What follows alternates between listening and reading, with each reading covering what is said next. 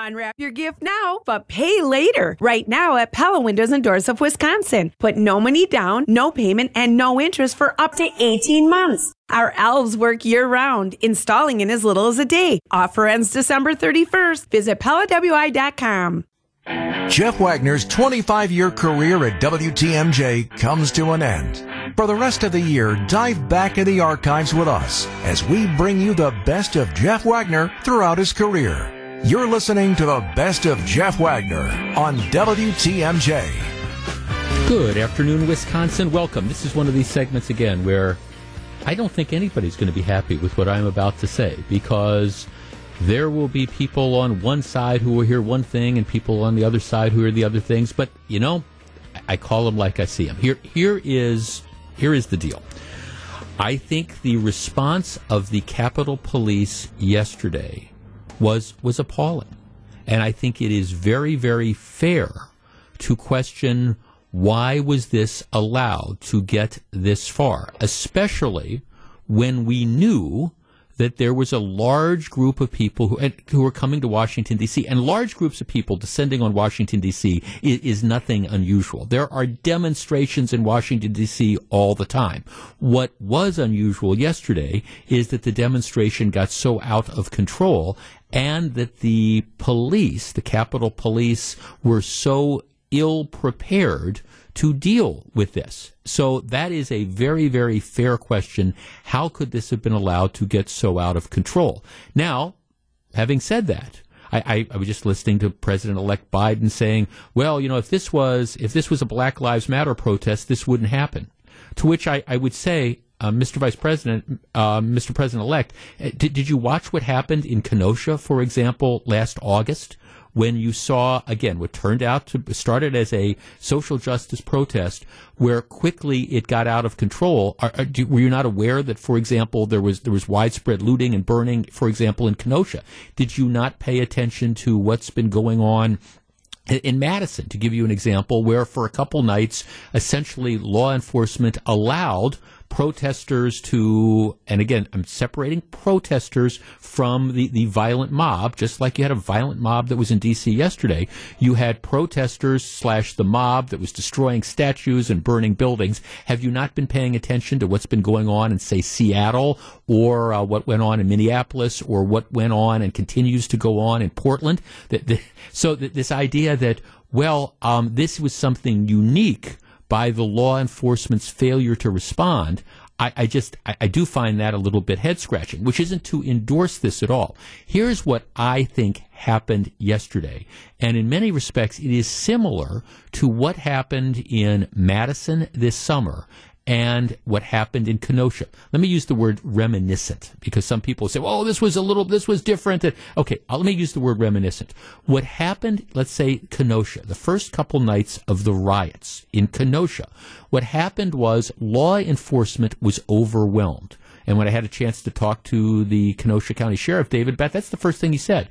They had a spontaneous outbreak after the, the Kenosha incident. They had this spontaneous outbreak and, and they were just overwhelmed. There were more protesters slash rioters slash members of the mob. And again, I understand you separate between the legitimate protesters and the people who were there to, to burn and destroy.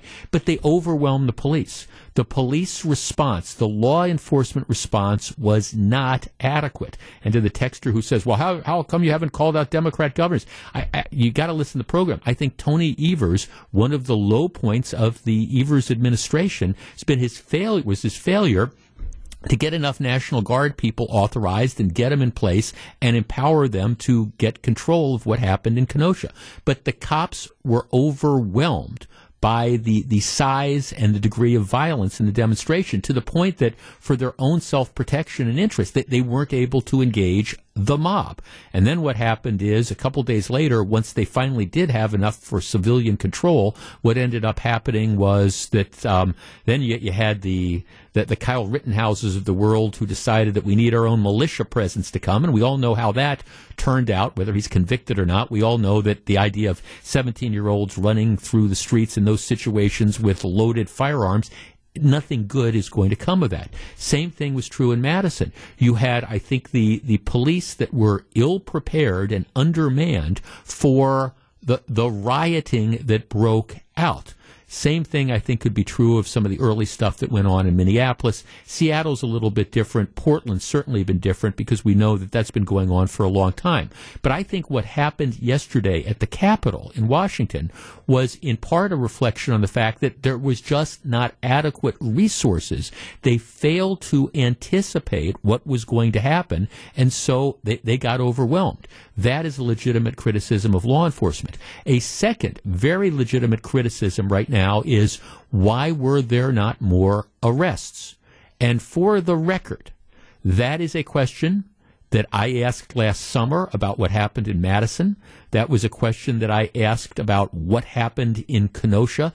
Why weren't there more arrests? It's a question of what I've asked on multiple occasions about Wauwatosa, where you had a number of the things that occurred, including going out to the girlfriend of the of the cop's house and and shotguns going off and all that destruction. I think it's been fair to say all along that the law enforcement response in general to a lot of this civil unrest has been we, we don't want to we don't want to make things worse by going in and starting to arrest people.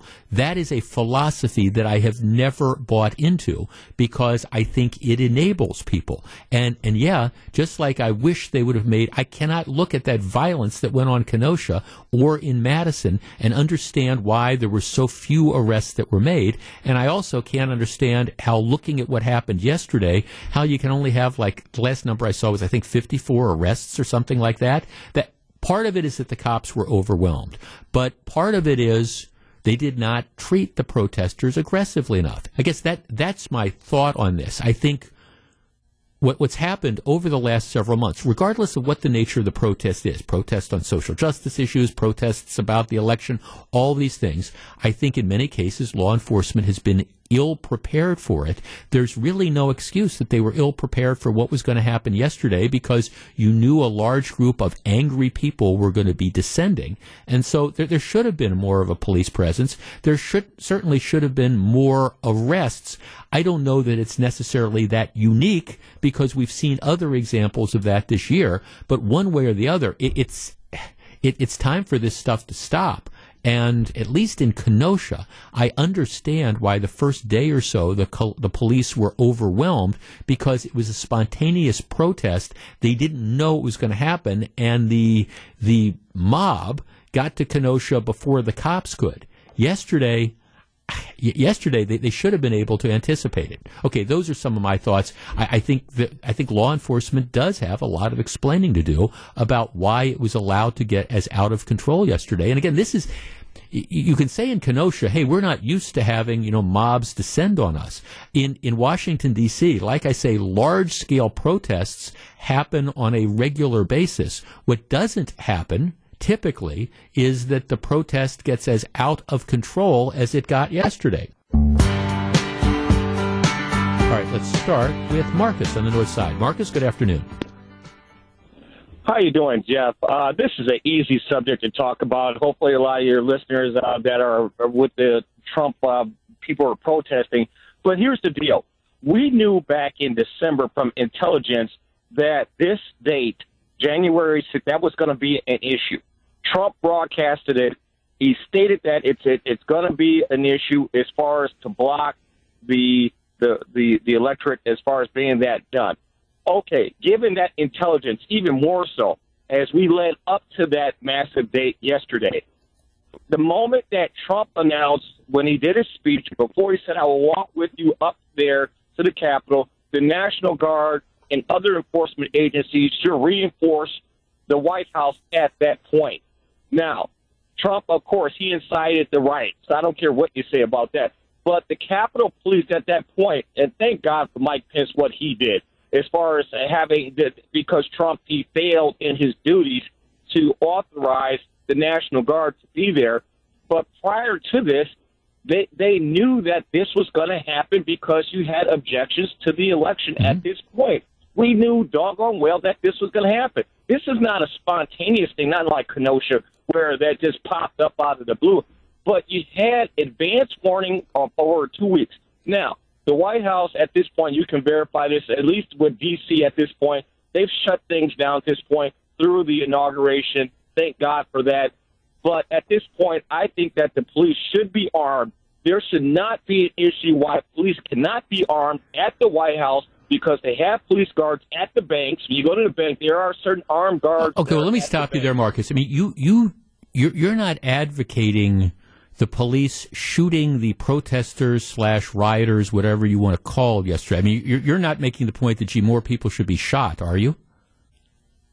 No, I'm not making an advocation that more people. Actually, the the woman that got shot, she got what she deserved. I don't feel sorry for that because she was in the U.S. military and Yeah. she pasted posted things about Pence on there so people can look it up. So that's fact. So I'm not stating something that's not factual. But what I'm saying is that that were black people, they would have opened fire. It would have been a bloody Wednesday yesterday. So let's stop playing Well, well, games. wait, well, why, why, wait, but well, you say that, but we've had we we've had social justice protests all all over the country, and in many cases, some of them have devolved into violence, and, and you don't have police shooting people on, on the streets. I mean, you didn't have that in Wisconsin. You haven't had it in Seattle. You haven't had it in Portland. I mean, I, I think the police, I think in general, have shown a lot of restraint, arguably maybe too much restraint. But uh, thanks for calling, Mark. I guess I'm kind of troubled by this idea they should be shooting people, and, and if it were black people, they would be shot. Well, no, you, you, you've had, like I say, social justice protests all across the country, and police haven't opened fire. It's,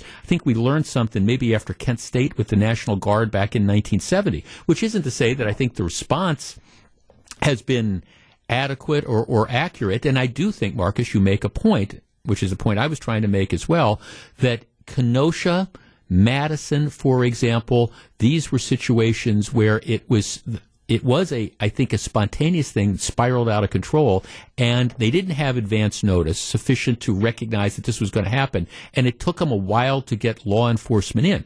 I do think it is a very very fair question to say knowing what the potential for this was why wasn't there a much larger police presence? Jeff, here's a text. Did you want the Capitol Police to use water cannons and rubber bullets? And, and what else?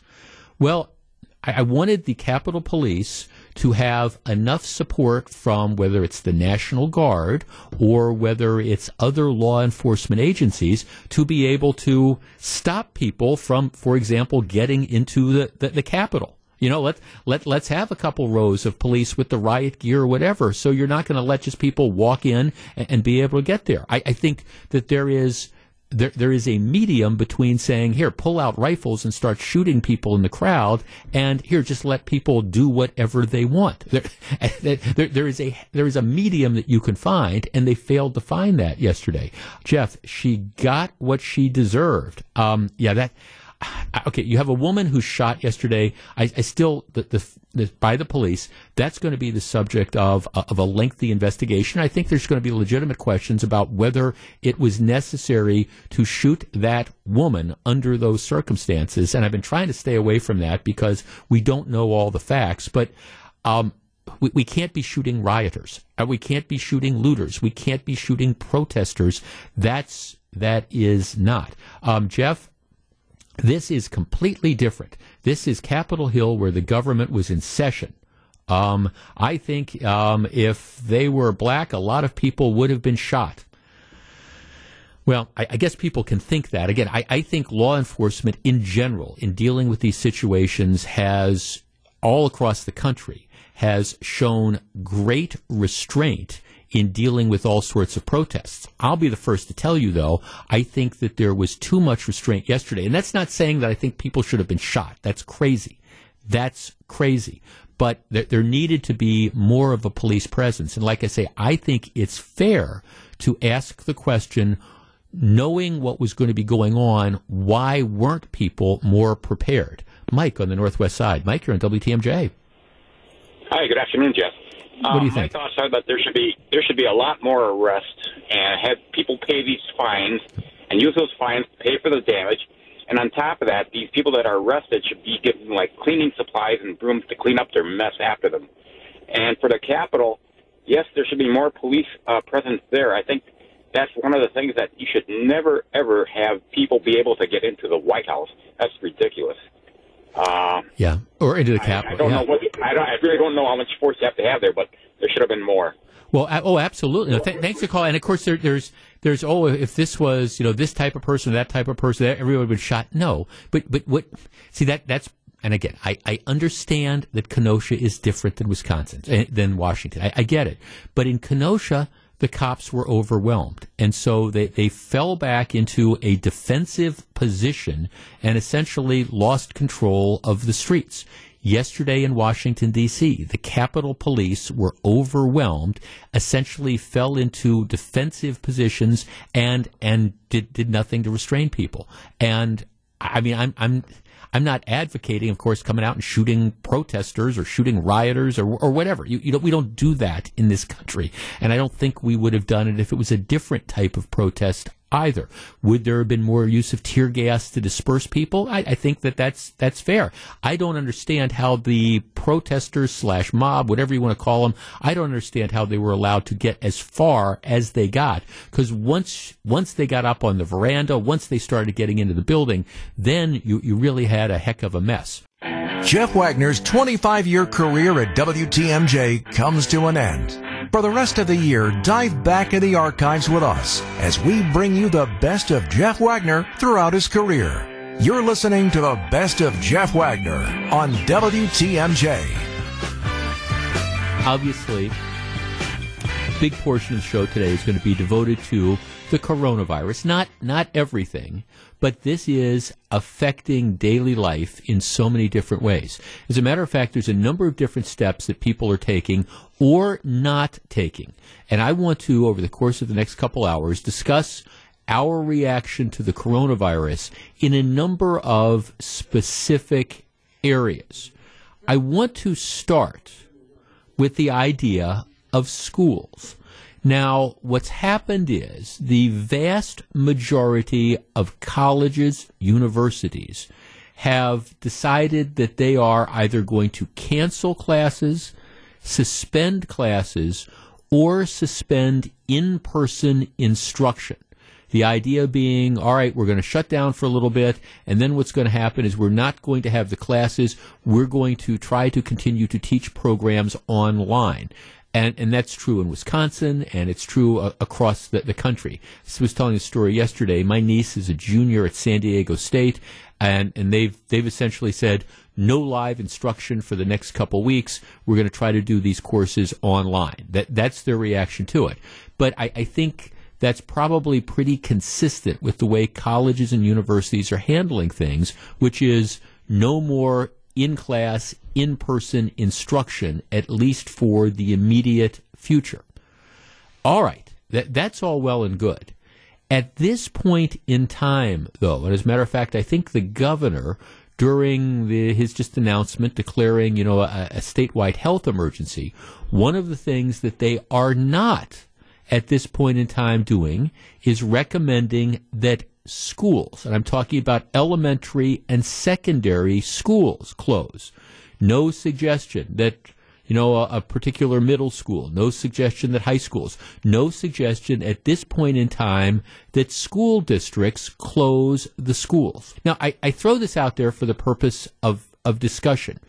If we are concerned that, hey, you've got college campuses, and admittedly, in college campuses, you got commuters, but you also have lots of kids that live on the campus.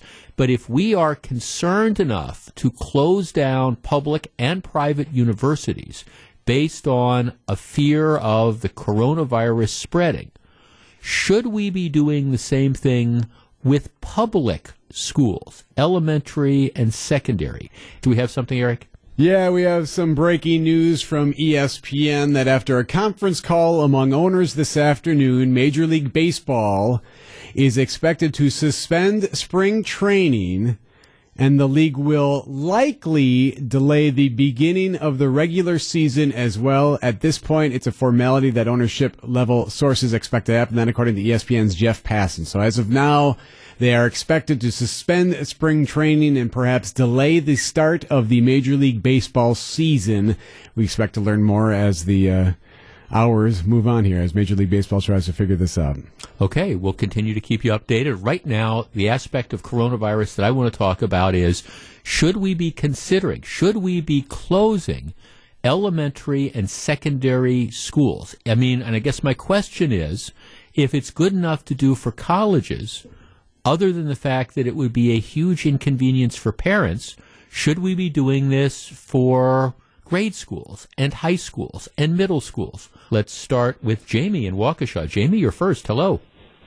Hi, how are you? I am well, thank you. Okay, should we be closing kindergartens and first grades and eighth grade classes? You know, I have to be honest. I think that with spring break coming up so soon, it probably wouldn't be a bad idea to just close the schools through now now through spring break. My kids um, are going to be on spring break in a week and a day. They're counting down, and um, I just got a call from my daughter uh, who's in middle school. I got a call earlier this morning, and they've been instructed to clo- uh, clean out their lockers and bring everything home. And apparently, the rumor is is that school will be closed tomorrow to disinfect. To disinfect. Now, I don't know.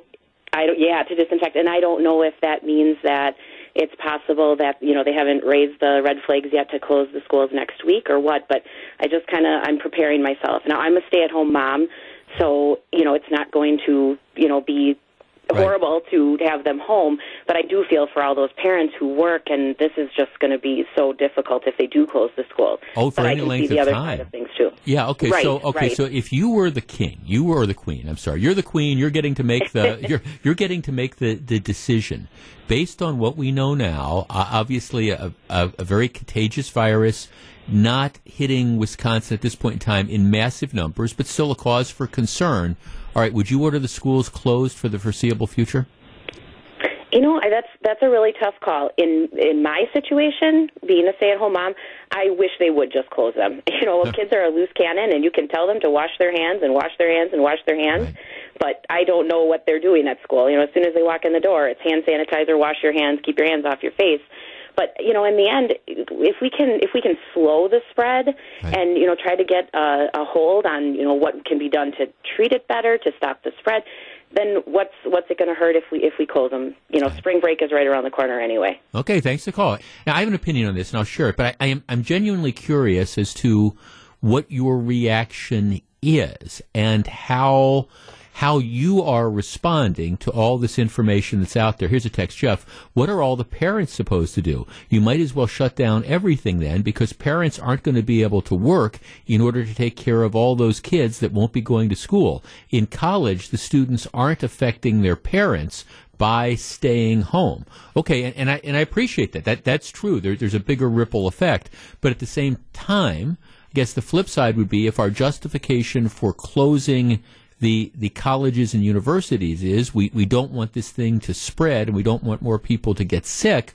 All right, is is the college university experience is that different than the K through 12 experience and are our concerns different? Good afternoon, Wisconsin. Welcome to the show. And today's one of the. Uh, I have to look at the calendar. This might be the last weekday um, home baseball game outside of holidays and stuff. So you know, I'm I'm done about twelve thirty. I'm going out to Miller Park because if you happen to be there, I'm going to be doing one of the, the games that they do, like the, the Know Your Numbers game, sometime between the third and fifth inning. So as soon as the program is done today, I've got to scoot out there. Well, anyhow, I was at Miller Park last night. No, I don't take any responsibility for the six to three loss, but but it was an interesting experience that just reinforces to me the fact that Eric Bilstat, we have become complete and total weather wimps Oh, yeah. around here. just, just absolute weather wimps. Now, let me back into this story, okay? My first Green Bay Packers game back in the day, I was not at the Ice Bowl, but I was at the game in Milwaukee County Stadium, the game before, playoff game against the Los Angeles Rams, um, where they won, and then they went on to the NFC Championship game against Dallas and it was cold. I, I mean, I rem- I'm 10 years old. I remember sitting out in the bleachers mm-hmm. in one of the end zones, freezing, absolutely freezing. But if you're going to be a fan, you, you sit there. Now, I remember County Stadium. Because the first, you know, 25 years of my being a Brewers baseball fan, I mean, I remember being at County Stadium. I can remember being there in April and in May and in September when it was cold. I can remember being there one opening day when there were snowflakes that started to, to fall. Matter of fact, uh, my my late wife is sitting next to me, and once the snow starts coming down, she says, "Are we having fun yet?" Which was kind of the key to uh, us leaving. So I mean, I remember that that type of weather, and you know what? We we went through it. I can remember even you know working at WTMJ here, some of those uh, those opening days where it was cold Brutal, and it's yeah. rainy and brutal, and we're out there, and fans are out there, and we're we're just all right. It it's tough. We're tough people, and somewhere that went by the wayside. So last night. I'm at Miller Park, and I have a, a 20 pack of season tickets. My my dear friend Evan and I, we, we, we go to the games together. Our seats are behind home plate, first level, like the 19th row. So we're, as it turns out, I've never really thought about this before, but we're apparently, I guess, undercover. We're far enough back that there's some cover. So we're sitting there watching the game, da da da da da da da, and all of a sudden, I, I see people start running. I mean, running from from the front. They're they're running, and and I'm trying. I thought there was a bomb. I thought there was a shooting. I'm trying to figure out what's going on. They're running, and it's not just Cardinals fans that were being wimps. It was Brewers fans. They're running. We're going. What the heck is going on? Well, then you start noticing that it's raining. Now, okay. The, the guy that closes the roof, apparently, you know, the story is that the radar was down, and so this was this pop up shower. But I mean, it's it's not like, hey, Noah, get ready to build a boat. It's a pop up shower. Now, So it wasn't that hard. It wasn't too strong. well, well, it was. Oh, okay. It was it was intense, but you know, it was just like a, a like a, a summer like a summer squall. so okay, you think rained- they should just sit in that? Is that what you're saying? well, after, well, they should have. Yes, absolutely. I mean, it, these, these people are just freaked out. Oh my gosh, it, it's raining. We've got to run up. I mean, yes, uh, they were very, very wimpy, and it's and then people are cursing. Whoa! I mean, all these people are screaming about the roof and how terrible this is. And I'm going. It's it's just a little rain, and it's over in a couple of minutes. Yeah. The umpires didn't even leave the field. I mean, the umpires sent the teams into the dugout because maybe they were afraid the players were going to melt. But the umpires stayed out on the field. But the bottom line is, I'm watching all these people, and they're sprinting. They're just sprinting to the back, and I'm thinking. I mean, it's not like it's thunder. It's not like it's lightning. It's a little bit of rain. They could have clearly played through that if they chose, and, and you're kind of watching the roof close. I mean, Yeah, so slowly, you're, yeah. you're right. Yeah, but but you're only going to be out there because you know what does it take? Like ten or eleven minutes for the roof to close. So you, you know you're going to be out there. It's not going to be that long. It's trying to close, and and as it's closing, more and more people are undercover. People were, and I'm I'm kind of thinking County Stadium. I mean, again, I I can remember these games at County Stadium where it would be pouring rain and it would be 35 degrees, and they'd be playing through this, and fans would sit there, but. Now that we've gotten this roof, no, we've just become weather wimps. Did the uh, crew go out there and redo the diamond at all afterward? Yeah, no? what they did. Well, what they did is, you know, they've got a tarp there. Yeah. They, they didn't. They They, didn't didn't bring out. The, no, they? didn't. Well, because right by the time you get the tarp out, the the roof is going to be closed.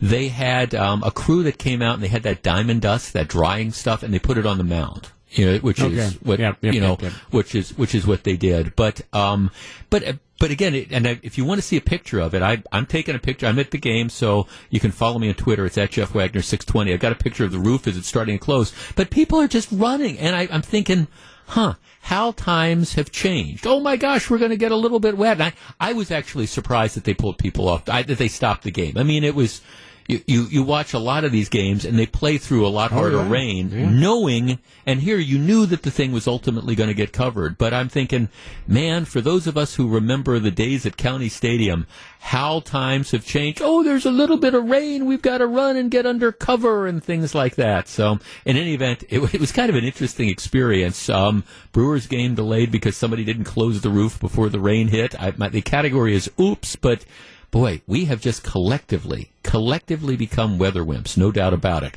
All right, when we come back, there is a huge controversy we will discuss. Stick around. Hey there, Eric Bilstead here. Jeff Wagner. My goodness, congratulations. I've known you a long time, been able to work side by side with you for a couple of decades now, believe it or not. In fact, the very first time I cracked a mic on this very radio station, you probably don't even remember this, you were on the air. It was a Saturday. I was producing, anchoring, and you were doing your show. It was such a great time then. It's still so great to hear you on the air now. Congratulations, buddy. Much love to you and the family and to Fran, and hit him straight. Yeah, we're getting funky. But it's not funky music. I'm talking about the comic strip, Funky Winkerbean. Wink, Winkerbean. Now, I, I, I freely acknowledge that, and we talk a lot about the demise of newspapers and things like that, but I, I firmly believe, and I've said this before, that for parents out there, one of the greatest gifts that you can give your children is the gift of reading. I, I think that, you know, if you can inspire in them a, a, love of reading, that'll take them a long way in life. And I, I mean, I, I grew up, I make no pretense about this. I mean, I grew up as a kid, I, I, started out reading comic strips in the newspaper, and I graduated to comic books, and I used to collect all the comic books and read these, and and and then you know from comic books it, it led to reading other stuff, and but I, I, have this passion for reading that, that carries on to, to this day to the point that in, in any given week, depending on what the books are, I, I mean I, I, read two or three books, you know, a, a week, or at least I, I try to, and not every some of them are just like light popcorn books, but but it all started by me reading comic strips. And that's, that is actually something that has continued to this day. And as part of my regular routine in the morning when I sit down and prepare the show, one of the things I do is I, I read them online nowadays, but I have, there are about 10 or 15 different comic strips that, that I read and you know several of them are in the local newspaper and you can you know download them when you go to the uh, through the internet one of the comic strips that I got into a long time ago is a comic strip called Funky Winkerbean, which it, it, was it was started in the early 1970s and it, it focused on uh, kids that were in high school and I was in high school in the 1970s and I, have been reading this for going on 50 years. And then what the artist and the creator has done is at a couple different times over the years he did what they would call time jumps where all of a sudden he would just advance the storyline 10 or 12 years. And, you know, with the idea that, gee, I'm not going to keep the characters, I'm not going to keep the characters as children or high school students for, you know, all the time. Here, I'm going to move them up 10 years and we're going to show, you know, where they are. And then I'm going to move them up another 15 years. And it's been interesting. And the storylines are sometimes they're funny, sometimes they're serious. He's dealt with issues like cancer and dealt with issues like dementia and things like that. Well, anyhow, the creator is a guy named Tom Batiuk who, um, it started out in Akron, Ohio, and he has announced that at the end of the month he's wrapping up the comic strip. And and after 50 years he's going to be ending the daily comic strip. He says he's going to maybe publish some new stories and stuff on on his website but he but he's backing away from this after 50 years. And i admit i i'm sort of i'm very bummed out. He's he's wrapping up this thing but it's been a part of my you know daily reading you know that just just on a daily basis you check in. And and some of the strips are more interesting than others and some of the storylines are more interesting than others but you get to know the characters and you get to relate to the characters and you want to see what's going to happen. And now 30 days from now after 50 years these this this comic strip is going to go away. And will, will I get over it? Yeah. But do I have this sense of disappointment about that? Absolutely I love these comic strips, and I have some regular comic strips that I, I read on, on a daily basis. For me, you know, hands down, I like Funky Winkerbean, and I, it's just I, I can see that they're starting to wrap up storylines and things like that, and I'm a little bit bummed out. Now that doesn't mean that you know I'm not going to still continue to read comic strips and stuff, but even to this day, and, and maybe it's just a throwback to when I, I was a kid, but I, I've loved these comic strips and I, I, continue to this day to start my day reading the funny papers. Somebody, somebody says, what about Crankshaft? It's a spinoff. Yes, it is. The Crankshaft uh, comic strip is going to be continuing. That is my understanding. But, um, and they say that some of the funky Winkerbean characters might be making appearances and crossovers. But yeah, I admit, I, I'm addicted to the comic strips. Let's talk to Dave in Pewaukee. Dave, you're on WTMJ. Hi, Jeff. How you doing? Good. Okay, you love the comic strips? My favorite com- my favorite comic strip is Prince Valiant. I've been reading that forever. Do they still? Do they still? This is a dumb question. Do they still even? Do they still have Prince Valiant? Is it just on Sundays or online? Okay, it's online. online. Yeah. Yep. Well, yeah. No, I. There's a half a dozen that I read during the week. Yeah, no, thanks for calling. No, I, I, um, right, and, and Prince Valiant, of course, has been around forever. And I remember that the, the intense, you know, I used to read that a lot. I used to read it when it was in the local newspaper. But right now, I mean, a lot of stuff you, you can just find online. Uh, let's see, Jeff, I remember reading the last Calvin and Hobbes. The emotion was on a par with a loved one dying. I can feel it now. It was wrenching, a testament to the depth of touch the comic reached. Calvin and Hobbes um, that was an incredibly popular one as well. And I understand from the perspective, well, in the case of the guy that writes Funky Winkerbean, he's 75 years old. He's been doing this for 50 years, and uh, there is, I, I'm sure there's a lot of pressure. He's not the artist; he's the creator, and he, I think he. Then they have said apparently the guy who was the artist who actually drew them said that he wanted to retire. So he figured out that this was a good time to do it. And I am sure that the daily grind of having to produce new material seven days a week, you know, 365 days a year, I, I'm sure that that that that's hard for people. Jeff, I certainly have my favorite comic strips, Crankshaft, Zits, Luann. I like Luann. Family Service, a circus, and I used to love Beetle Bailey and Peanuts. Well, everybody loves Peanuts. Jeff, for me, it's either Dilbert or Garfield. Uh, Jeff, for me, it's Pearls Before Swine. Yeah, Pearls Before Swine. That's that's one that you have there as well. Jeff, I've completely lost touch with comic strips, but back in the '70s, I loved John Darling which looked fun, uh, made fun at all the media moguls and celebrities of those days. Well, John Darling, that comic strip was by the same guy that does Funky Winkerbean. Uh, Jeff, for me, Calvin and Hobbes, absolutely loved it. John in Waupaca. John, you're on WTMJ. Good afternoon.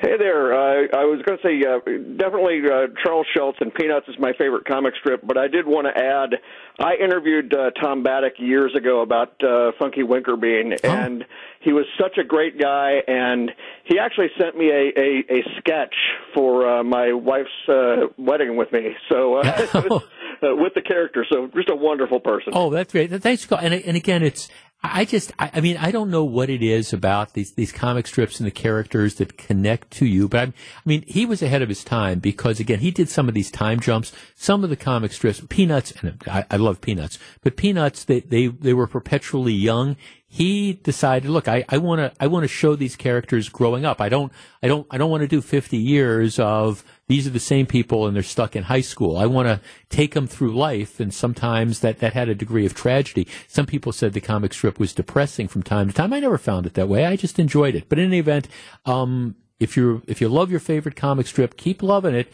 because you never know when it might end. For me, Funky Winkerbean pulling the plug at the end of the month at the end of December, that is. Jeff Wagner's 25 year career at WTMJ comes to an end. For the rest of the year, dive back in the archives with us as we bring you the best of Jeff Wagner throughout his career. You're listening to the best of Jeff Wagner on WTMJ. 10 words to start off. Stop whining and play ball. You overpaid you know what's.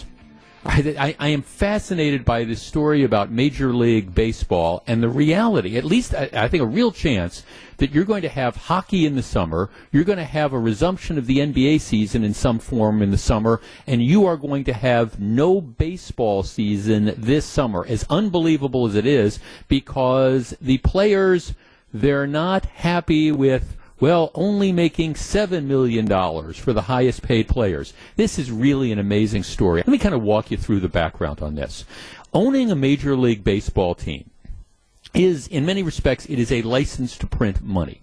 Sometimes, and I, have said this before, I cringe a little bit when you have the story saying, oh, the Brewers lost this amount of money this year, they just made a little bit of money, because the, the, the bottom line, if you own a Major League Baseball team, you know, when when you sell that team, you are going to make a fortune. You know, you, you buy a team for four hundred million dollars, and then fifteen or eighteen years later, it's worth over a billion. That that's an incredible return on your investment.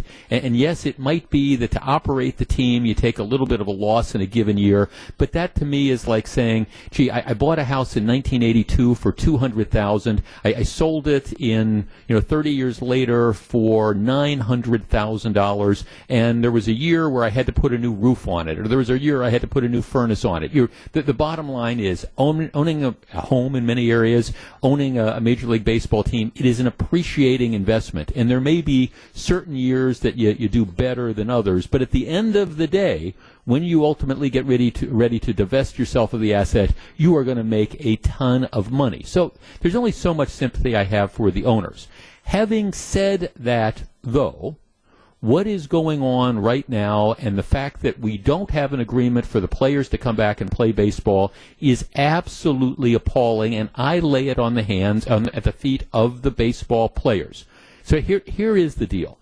The season was supposed to start at the end of March. Remember all that? And then of course you had the pandemic that hit and what happened is Spring training just suspended. The original plan was let's send the play, we'll keep the players together. Hopefully, we'll be able to start. And then they were talking about maybe Memorial Day. Now the, the plan is the, the 4th of July or around the 4th of July, you play a, an 81 game season. So you play half of the year.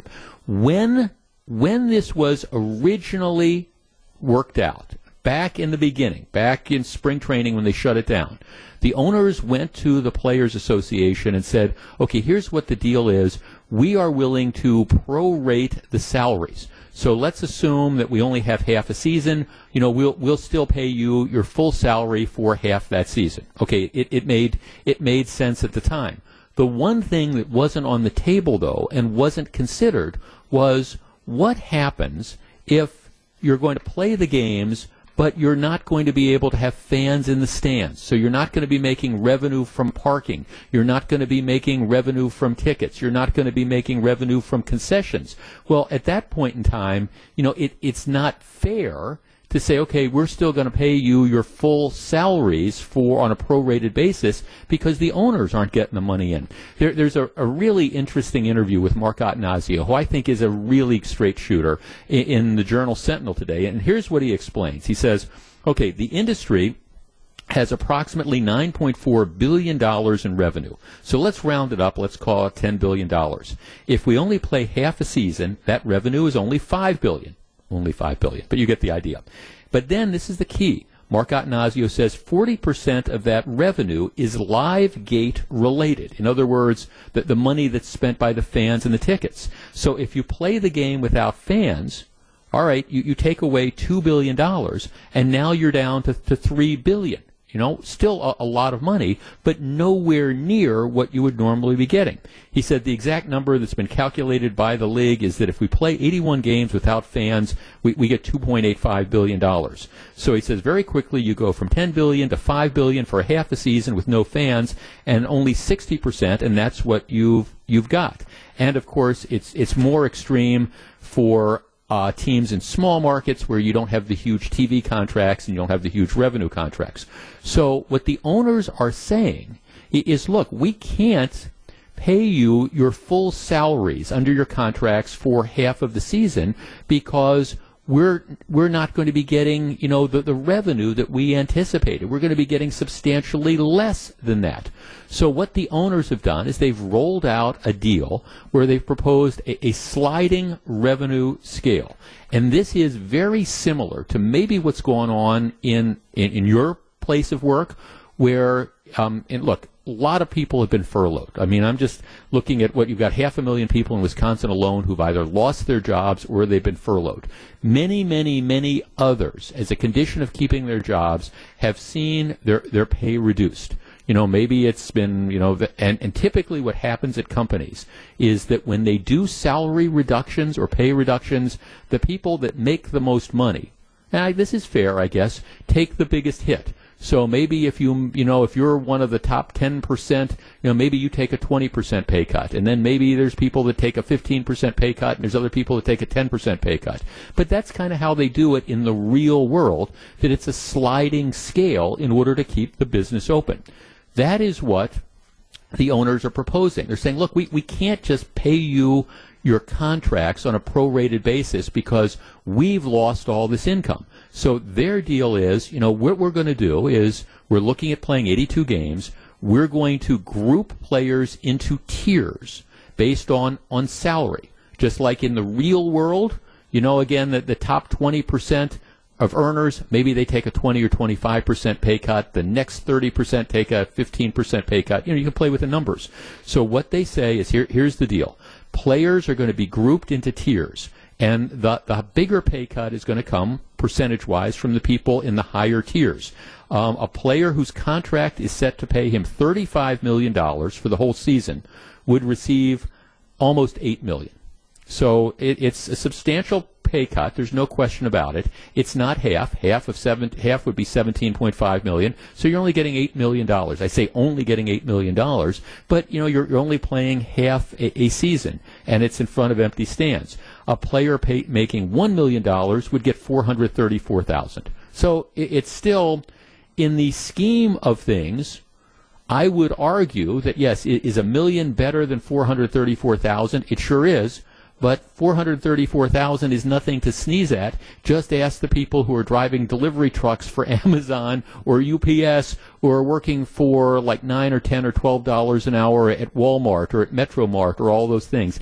Ask them what they think about 434,000 to play baseball for a couple months. You want to talk about players being completely and totally tone deaf on this one. First of all, it, it is it is a game. We miss it. I'm a huge baseball fan. Look, I, I, I cannot wait. And I'm, I'm really hoping that they can kind of get their act together. But I mean, I when you look at the economics of this, and you, you break it down, and I thought Mark Attanasio did a great job of saying this. Look, th- this is what the revenues for the industry is.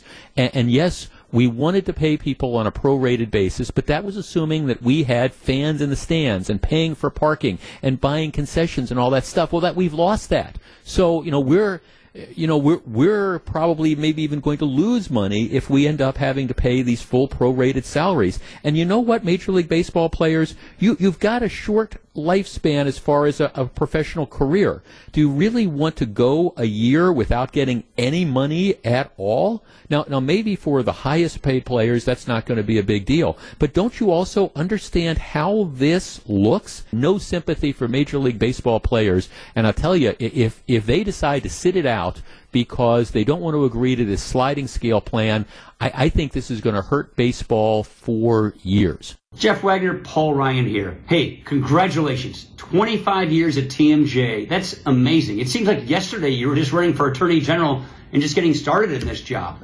Look, I just want to say this.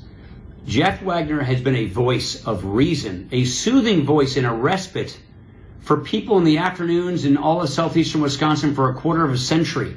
We're going to miss you. We're going to miss who you are, how you sound, and what you've done uh, for all of us in our community. And take it from me, retirement's a pretty cool thing because there's all these other things you can do with your life. I'm excited for you. Thank you, and God bless. So very glad to have you with us. All right. The final Jeopardy answer is what is pickleball? The question? The question is what is the fastest growing sport in the United States currently? And the answer is what is pickleball? Um, if you if you haven't played. Well, let me, let me just back up. Pickleball actually dates back to the 1960s, but what happened is its popularity just went through the roof during COVID as more people discovered the sport, which is often um, played outdoors. In 2021, they estimate that there were 4.8 million people who played pickleball. That's up 39% from 2019.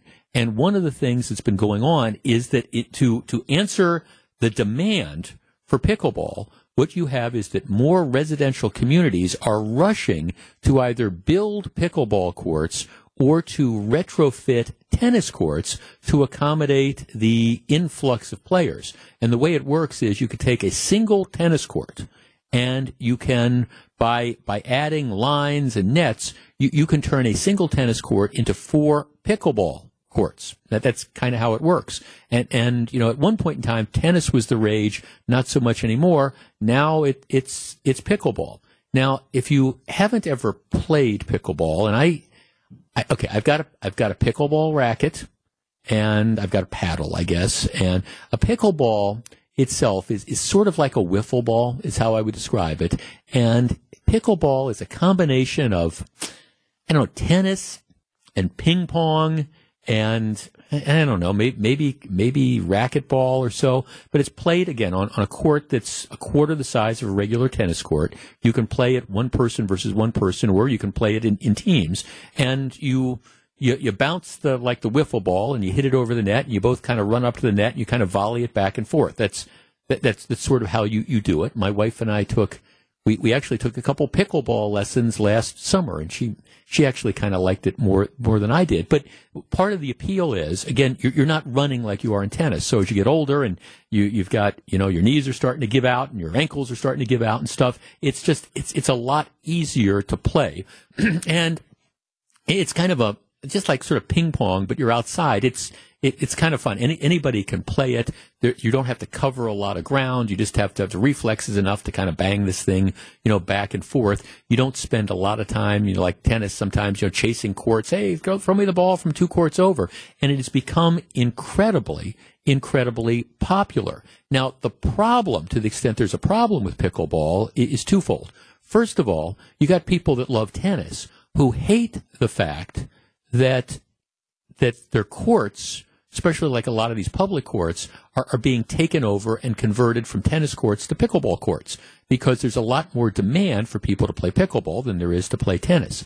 The second thing that causes people to complain is that people say pickleball is a lot louder than, than tennis is because there, there's a lot more contact. You know, you've got okay. First of all, you've got four tennis, four pickleball courts for every tennis court, and you've got in many cases you've got four players that are playing. So instead of two or four players on one tennis court, you've got 16 people. It could be that are, that are playing pickleball, and so they're they're banging the ball back and forth. So you get a lot more of the thunk thunk thunk thunk thunk that, that's going back, and a lot of neighbors complain that my God, you know, pay, people play pickleball from you know seven o'clock in the morning, and they play you know if there's lights on, they they play till nine or ten o'clock at night, and this is huge annoyance. And so you have this huge war that's going on. Huge story in the Wall Street Journal today and the New York Times last week. Pickleball is expanding. Tennis and neighbors are mad. Now, like I say, I, I stopped playing tennis a long time ago. Um, I did when I was a kid, but I stopped playing tennis a long time ago.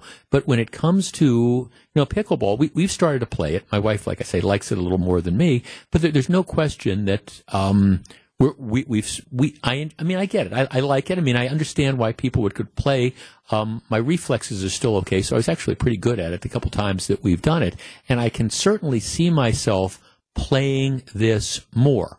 My question is: Is this a fad, or is this going to be a sport that continues to grow in popularity?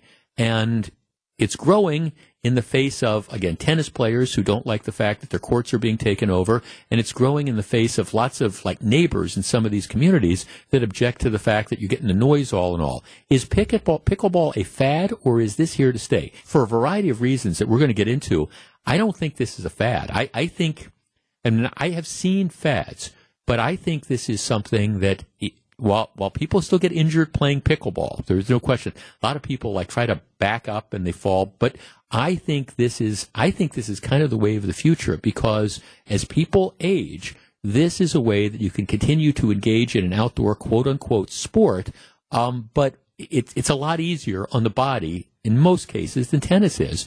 So pickle pickleball players, is this is this for real? or are we looking at a fad? Hey, Jeff, former producer Sam here. Uh, just wanted to congratulate you on 25 years here at WTMJ and thank you for being so open and kind and showing me the ropes around here for about four months. Uh, short but sweet. So yeah, go live it up in Florida with Fran and you will be missed. Thanks so much. Three people are asking me, where does the name pickleball come from? Okay, well, it, it, there is a controversy in this. Here's here's as near, near, as I can figure out. In the summer of 1965, pickleball was founded by Joel Pritchard, Bill Bell, and Barney McCallum on Bainbridge Island, Washington. Within days, uh, the wife of Joel, Joan Pritchard, had come up with the name pickleball, a reference to the thrown together leftover non-starters in the pickle boat of crew races. Many years later, as the sport grew, a controversy ensued when a few neighbors said that uh, they were there when Joan named the game after the family dog Pickles. Although there is a controversy because some people say no, Pickles didn't come till afterwards, and Pickles was named after the game pickleball. So choose it. In any event, it's. I mean, you think about like badminton and ping pong and tennis all kind of thrown together, and and that's it. Let's talk to Ken. Uh, Ken, you're on WTMJ. Hello. Hi there. How are you? Good. Is this a fad? I no, it's not a fad. Um, I come from a racquetball background, a highly competitive, 35 years of playing racquetball, and I can't do that anymore. I can't play at that level. My body just won't allow it. But pickleball allows you to play, be competitive. You can play till you're much older. Um, Mm-hmm. Your body doesn't ache as bad. Uh, arthritis, you know, whatever. Um, no, it's not a fad. It's going to be here for quite a while. You know, the other thing I think about pickleball, and, and obviously with your background, you're, you're probably quite good at it, but it's it's not that hard a game to learn. And what I found is that you know pretty much anybody can play it. I mean, it, it's you know tennis you need a certain degree of speed and power and things like that. Same thing true with racquetball. Uh, pickleball, you know, it, you, you've got the paddle, and you know you just move the paddle back and forth, and as long as your reflexes are okay, almost anybody can play the game and have fun. Oh, I agree. I agree. I, I do teach it uh, from time to time, and some of the people that come to the club for lessons, they're uh, it, it's tough for them to pick up, but they eventually do. So I agree that it is an easier game to learn. Yeah, no, thanks for the call. And one of our texters saying, well, here, pickleball takes less athleticism and endurance, and it can be played by people who are well into their senior years. It also takes up far less space. It can also be played indoor. I think it's it's here to stay. And I I, I actually. I, I mean, I agree. I mean, Ken's a perfect example of that. You know, if you grow up playing racket sports and stuff like that, but you get to the point where, okay, I can't do racquetball anymore, or I, I can't really do tennis, but I, I can go do pickleball and I can end up having fun. Let's talk to, um, let's see, Don in down, down, downtown. Don, you're on WTMJ. Hey, good afternoon. Um, it's really not a fad. I think it's and so there's a wonderful community um, of players, and depending on their attitude, it can be a lot of fun. If it gets some people, especially in, if you travel to warm weather states, can be pretty competitive. It depends what you want, but as a as a marathon runner, this is a great segue into something else. Um, however, it's not the best exercise if there's a lot of people waiting.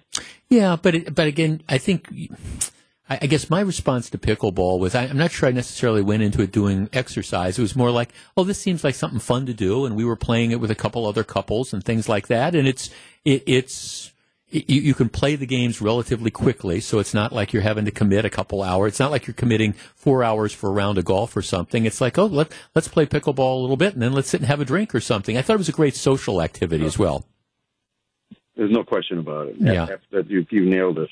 yeah, right. No, thank no. I, I think, and that's and, and that's the case. Plus, again, it, it takes up less space, and I I think for these tennis players who are opposing this, it's kind of like, man, you just need to start embracing this. Pam in Appleton. Pam, you're on WTMJ. Good afternoon. Good afternoon. How are you? I am well, thank you. You a pickleball fan?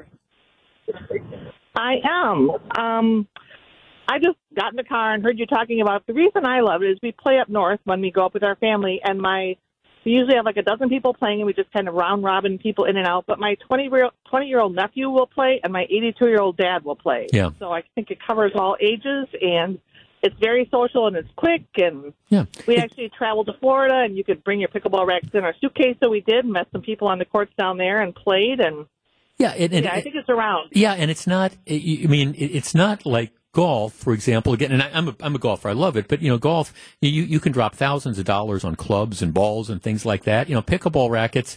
I, I, I you know, I, I we probably don't have the highest end ones, but I, I think for the balls and for all the stuff, you know, it was like thirty or forty bucks. you know, it was something like that, and and and I think I could have gotten cheaper ones. So it's it's cheap, it's easy to get into, and again, it's pretty much anybody can play it. Yes, which is very nice. Yeah, my dad used to play racquetball, but at 82, he doesn't move as quickly as he does anymore, and it's nice that he can play with his grandkids. So, Yeah, and my guess is he beats We his my guess is he beats his grandkids from time to time. well, Maybe, depending on whose team he is. Fair, fair enough. Thanks for the call. Now I think it's here to stay. Hey, Jeff, this is Charlie Snell, your producer from about May of 2022 to May of 2023. It's been amazing working with you, learning how to do radio, learning how to produce, making all the fabulous imaging that you've worked with for the past uh, year or so. And I wish the best for you in your retirement, whether it's just taking it easy or getting back into being a lawyer. All the best. Love you. A number of us were surprised yesterday with the news conference that Governor Walker had at five o'clock in the afternoon, announcing that he was dropping out of the race. I um, I, I tell you, I, I began hearing rumblings of that sometime in the middle of the show yesterday. I mean, I think it was a very, very well kept secret. I we didn't talk about it because I just didn't have an opportunity to run it down, and then it, it as the afternoon wore on, it, it became more apparent that this was going to happen. But Governor Walker, in a relatively terse statement yesterday, simply saying that he was suspending his campaign for president, which means he was dropping out. Um, a couple comments about that, and then I, I want to be kind of forward looking. Um, I. I, I, some, in many respects, I think this is too bad. I've known Scott Walker for over 20 years. Um, I think he is an incredibly decent man. I think he's got, uh, he is in many respects a man of vision. And I, I think he's got a lot of ideas which would be very, very good for the country. His, his campaign, I think was very, very much hurt by a number of things. But first of all, circumstances beyond his control. I, I think the, the fact that there were 15, 16, 17 candidates running made it difficult for Walker to to essentially stand out in in that that that mass of candidates. I think the Walker plan was always kind of um, hang around, set himself up as the alt as the alternative to what who people believe was going to be the front runner, Jeb Bush, and then you know at, at the end, you know Walker, Jeb Bush, maybe one or two other candidates, and then you know establish yourself as the the superior alternative to them.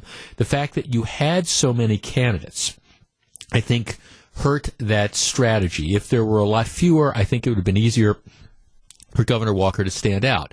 I, think also his and I don't say this in a bad way. It, just it is what it is. Scott Walker has never been the most dynamic or forceful of speakers. He's got forceful, dynamic, and in my opinion, forward-thinking ideas. But that doesn't necessarily translate into, gee, I'm going to take over a, a room.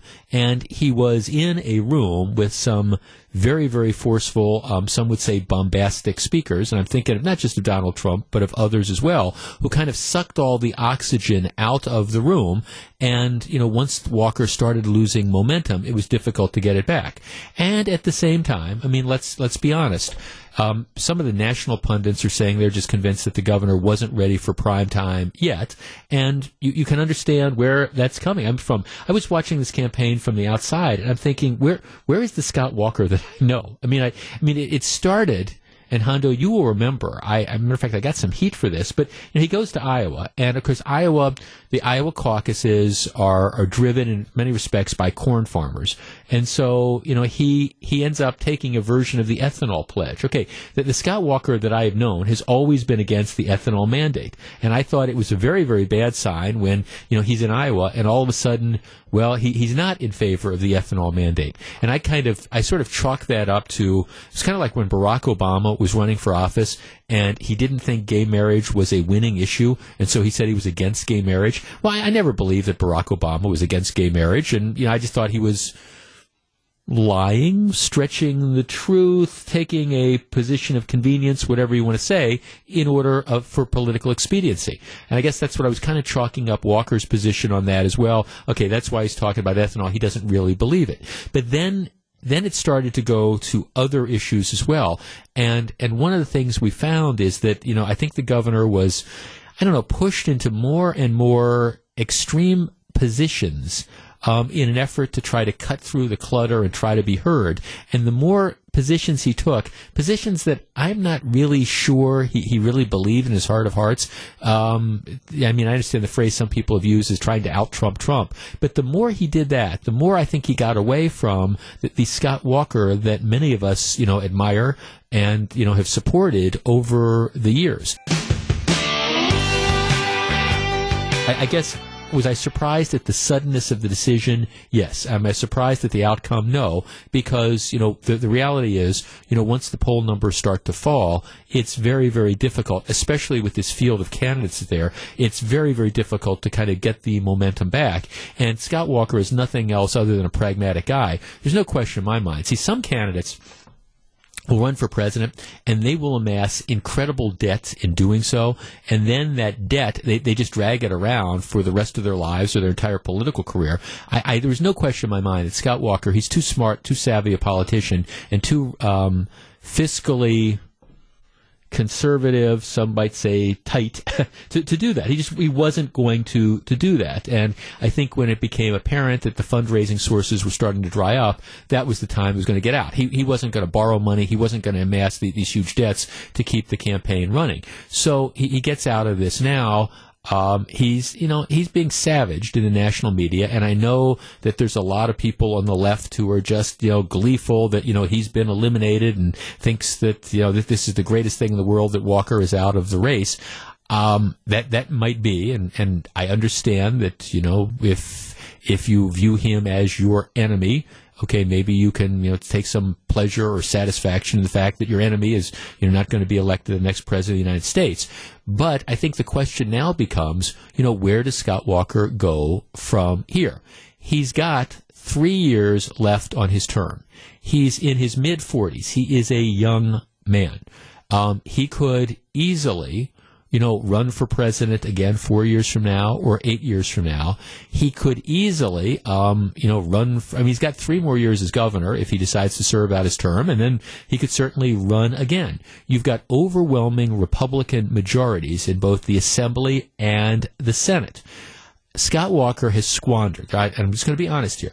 Um, the, the attention to the presidential campaign, the fact that he's been gone as much as he's been, um, starting in uh, essentially after he got reelected governor last year, um, that has hurt him. His poll numbers are not good right now in Wisconsin. But again, we're there's a long way to go between now and the end of his term in you know January of 2019. He's got plenty of time to turn it around if he wants to if he wants to do that. And I guess my question is where does Scott Walker go from here? And do you think do you think he can turn around his popularity in Wisconsin? Um, or or is he done in Wisconsin? There's no question his time and energy, I think over the course of the last, well, the better part of the last year, ever since he was reelected governor last November, has been devoted towards running for president. He's been traveling the world. That, that dream ended yesterday. So now what, what happens next? Let's start with Sue in Cedarburg. Sue, good afternoon. Yes, thank you. Um, Scott Walker needs to come back and be the governor that we elected him to. I think he's been out and about too much, uh, mm-hmm. running for president, and he's lost touch with his constituents. I think when he gets back and is the governor we elected him for, he will do great. Um, you, would you like to see more initiative? I mean, are there things that you think he needs to continue to do? More initiatives that you want to see? That type of stuff. I'd just like him to do what's best for Wisconsin, mm-hmm. whatever he thinks that is, and whatever his constituents thinks that that is. Yeah. But he's a great governor, and um, I'd like him to continue to be a governor yeah. and not out running around being a president. Well, I think, right. Thanks for I think that's the option now. That, that, that I think that's pretty much it. And look, and I, I think this this is I think it is fair to say. Um, I believe that see the budget I do not believe that the, the budget was necessarily as controversial as it was made out to be. But the fact is that the governor was distracted. Uh, Scott Walker was off running for president. He wasn't the one that was personally selling a lot of elements of the budget. And, and if, if he was, I think it would not have been anywhere near as, as bloody as it ended up being. But a lot of the, the heavy lifting got left to members of the legislature and things like that. I guess, I, and I, so I, I know what you mean. And I think it's, I think he was in fact distracted. How could you not be distracted when you're trying to run a national campaign. Now, having said that, again, I, I think he's got a lot of time. I mean, for, for people who are writing his political obituary, if if he chooses to remain in politics, um, you know, th- this is the perfect time for this. I mean, it's just like you know, it's just like the first term. You do the really, really big, bold, controversial stuff, you know, early on in your term, and then you know you let things subside. But I, I do think I do think he's got some fences to mend. Chris in Menomonee Falls. Chris, you're on 620 WTMJ. Hi, Jeff. Hi, Chris. Um, I agree with the first caller. There are uh, so many of us who volunteered, whether it was checking recall signatures Mm-hmm. or standing on corners or going door to door or making phone calls. And it was different than just politics as usual. It was so contentious. Uh, many of us have damaged relationships with friends and family members as we decided that Scott Walker was worth it, and we were going to, you know, step across that line and do all we could. Right. We we need him back here. We we worked hard for this. Um, I, think he needs to somehow, you know, thank us by coming back and doing the job that we mm-hmm. fought for him to do. Yeah, so you're not you're not ready to write him off. You don't think he should resign from the governorship. You you want to you want him to just like let's let's forget about these last seven or eight months and let's just go on from here. Exactly, and I think we have plenty to do in the state in terms of bringing businesses back Yep. and increasing jobs. And Yep. there, there's still plenty of work to do here. Oh, there, no, thanks. No, there, there's absolutely no no question uh, about that. There's a, a lot of work to do. Now, one of the issues is. Um, you know, how do they, what, what's the old cliche, you know, how do they keep them down on the farm after they've seen Paris? I, I mean, I guess the question becomes after you, you've been through as much as Governor Walker's been through over the last five years and you've had the ups and downs and all that, um, are, are you still energetic? Are you still, you know, charged up uh, about about being governor of the state of Wisconsin? Um, my guess is yes. My guess is yes, but I guess that's one of the things that time will tell. But you're exactly right. There, there's certainly a lot of work to be done here, and I, I think a lot of uh, I think we've only kind of started to scratch the surface as far as you know getting Wisconsin on the right track. Let's talk to um, let's see, Dwight in Sheboygan. Dwight, you're on 620 WTMJ. Hi, thanks for taking my Hi, call. Dwight. Um, you know, Walker's done such a great job of uh, undoing all the Doyle mess.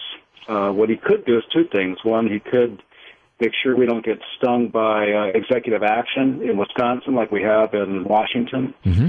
And the second thing he, he could do is a uh, an encore to run against Tammy and and uh, take that uh, Senate seat and try to work that way.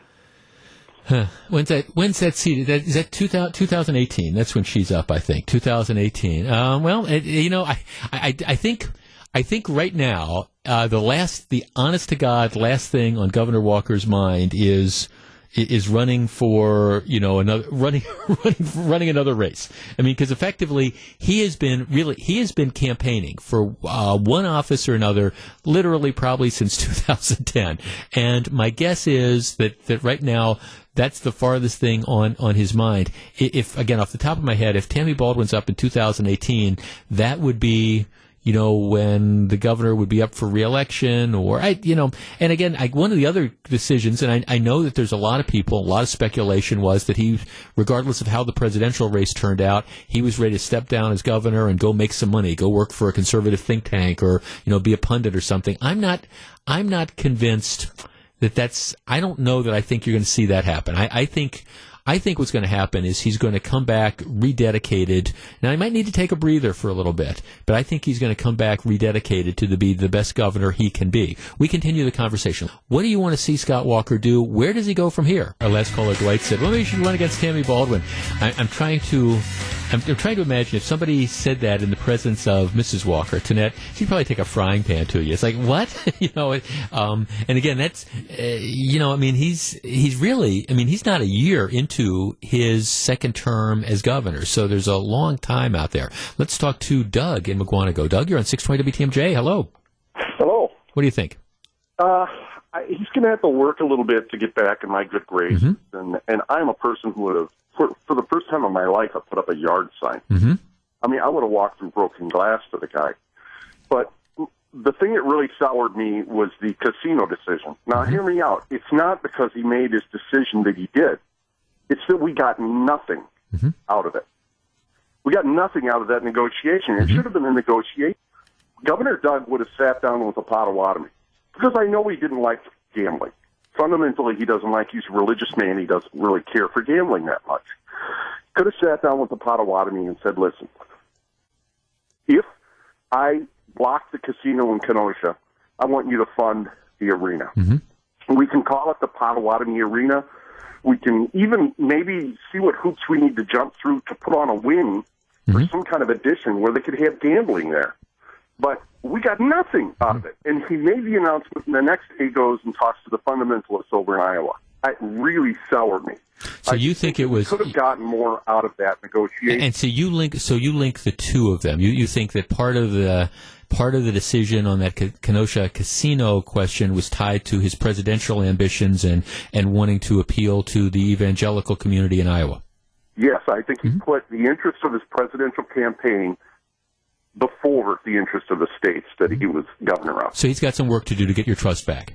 Yes. Okay, thanks. No, that's and, and I mean I, I I will tell you that that is not how I personally see the, the Kenosha casino decision, but I, I'm I understand that, that some people do. I mean I I think legally there were some real limitations, but I mean I understand that some people think that there was there was political presidential politics that were playing out, and I, I guess while I don't necessarily buy into that, I, I'm the same guy that says, okay, what's Governor Walker doing going to Iowa and, and taking, you know, talking about, you know, ethanol mandates? Jeff Wagner's 25 year career at WTMJ comes to an end.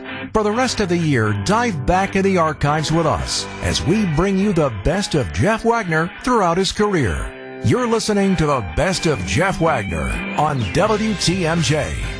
Good afternoon, Wisconsin. Welcome to the show. Yeah, my uh, my Labor Day weekend was a little bit unusual. As I was saying to Steve and Sandy, about uh, six o'clock, six thirty in the morning, my phone goes off, and I'm getting uh, communication from George Millay, who used to be one of the anchors today's TMJ4. Now he's in Indianapolis, and George and I we did TV back in the day when I did TV and stuff, and his text said, "Gee, I, I know you were a huge Jimmy Buffett fan, and I'm so sorry about his passing." And I'm, oh my gosh! At which point in time, I'm, I'm awake, I'm looking at this. Um, sent a note out to my brother, who was a huge fan as well, and yeah, Jimmy Buffett passing away at the age of 76.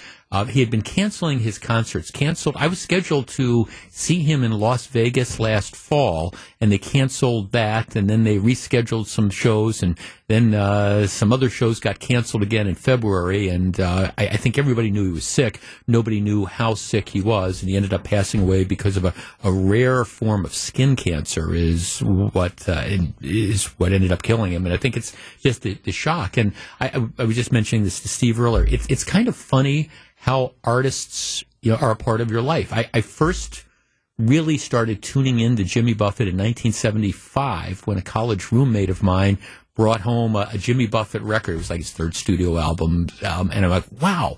And it was really sort of transformative. And back in the day, you'd have albums, yes, albums, those things on vinyl that would come out every day, every year that is, and they'd kind of, you, you'd see where the artist was in their lifestyle. And I don't know, going on probably 50 records. I was looking at my, my iPod. Yes, I still have an iPod, and today and there's there's 713 Jimmy Buffett songs on it. The collection from lots of the albums, not some of the most recent ones. They're they're stored somewhere else. But it, it's just it's an amazing life and lifestyle and all. As I was mentioning with Buffett, I think he is underrated as a performer. A lot of people think, oh, it, it's this like beach uh, bum vibe, and you, you think about Margaritaville. Um, but but actually, if you get into the Buffett catalog, there's a lot of great songs, and you really appreciate what a poet and uh, a songwriter he was. And most of my favorite Buffett songs are not the most quote unquote popular ones, you know, the ones that have to be played at the different concerts. And if you're looking for an exposure to Jimmy Buffett, um, try one particular, well, we played one particular harbor, but try, um, Come Monday, which is Fran and my wedding song, or try A Pirate Looks at 40, or, or my, I think my personal favorite, uh, Trying to Reason with the Hurricane Season. But there's so many great song lines. If you follow me on Twitter, I sent out a tweet the other night, um, in my, the den of my house, we have, uh, my, my wife had, had, had an artist we know had prepared, uh, it's, it's like a, it's on it's on wood. It's not really a painting, but it's a picture of Jimmy Buffett's uh, a drawing of Jimmy Buffett's airplane, and then it's got one of my very very favorite song lines from a Buffett song called "Breathe In, Breathe Out, Move On," which I think is just a great way to go through life. But it was a it was kind of a difficult weekend, and I was hearing I've been hearing from people all all over the country from all different uh, all different portions of my past you know just to talk about Jimmy Buffett. So here's one of the things that we're going to do this week. Now I've told this story before but this is if you follow us on YouTube all right, this is my visual aid for the week. You can you can listen to, of course, on the radio, and we appreciate that. But you can also stream the show live. Go to wtmj.com and click on the Watch Live button. You can click on the Listen Live button too. But if you want to see it, you can watch live, or go to YouTube and click on just WTMJ, and then you can watch this live. So I have told this story before, and it's true, and it's kind of okay. If you're a Buffett fan, it's a cult. It's a nice cult, but it, but it's a cult. And there was a period of time, and I just this is why if you think you want to be married to me, well, it, it takes a little it, it takes a little bit going on. So over the years, I collected Jimmy Buffett T-shirts. Um, certainly at the different concerts, and like I say, I stopped counting at over eighty concerts. So I have all these tour shirts but also I would order shirts from like Margaritaville in Key West and Margaritaville in Las Vegas and things like that. And, and I would collect these different tour shirts.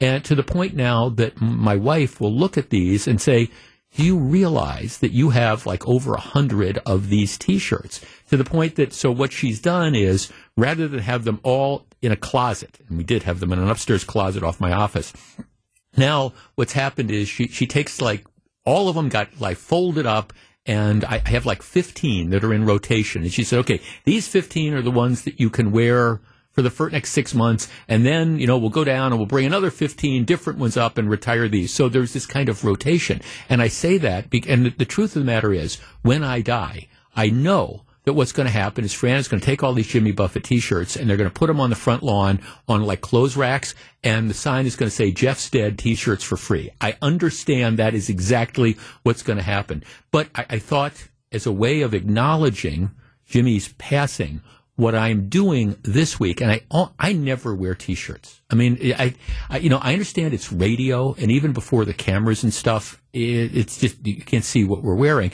But I, I mean, I, I, was for a long time I was wearing suits. Now I don't do that anymore. But I, I decided what we're going to do this week is I'm pulling out different Jimmy Buffett tour shirts. These are ones that I bought at the very purchase of the various shows, and we're going to be wearing one each day. So today I am wearing this is a Jimmy Buffett t-shirt from their I Don't Know tour in 2016 and 2017. For so for so for those of you watching on the air here we're going to do the visual aid here.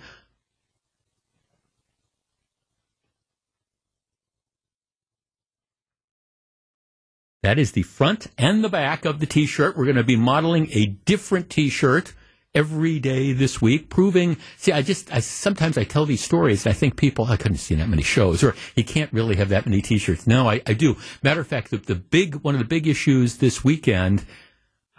One of the big issues this weekend was okay, which which tour shirts do I want to wear? And I have one of my favorites is from like the Tiki Time tour in 2003.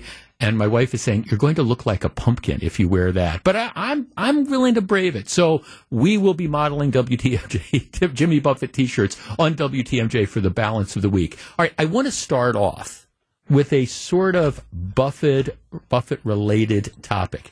And it, it's funny. I never met Jimmy Buffett.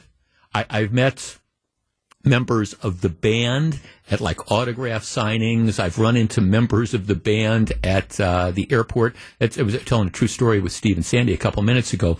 We saw a show, my brother and I, and my brother is a huge parrot head as well, and I he um, he says I got him into it, and it, it's it's probably correct. I've I've gotten my brother into a lot of stuff over the years, and this this is probably a good thing. But we had gone out a number of years ago to see a Buffett show in San Diego, and so we're coming back, and it was San Diego to Denver, and then Denver to Milwaukee, and so we're at the San Diego airport waiting for the plane, and who who should we run into but a number of members of the Buff- Buffett's band who were very very nice, and you know we had a good conversation with them, and they they gave us a bunch of these specialty guitar picks. I think to kind of make us go away. You know, it's one of those things where you go up to them and say, I'm not a stalker.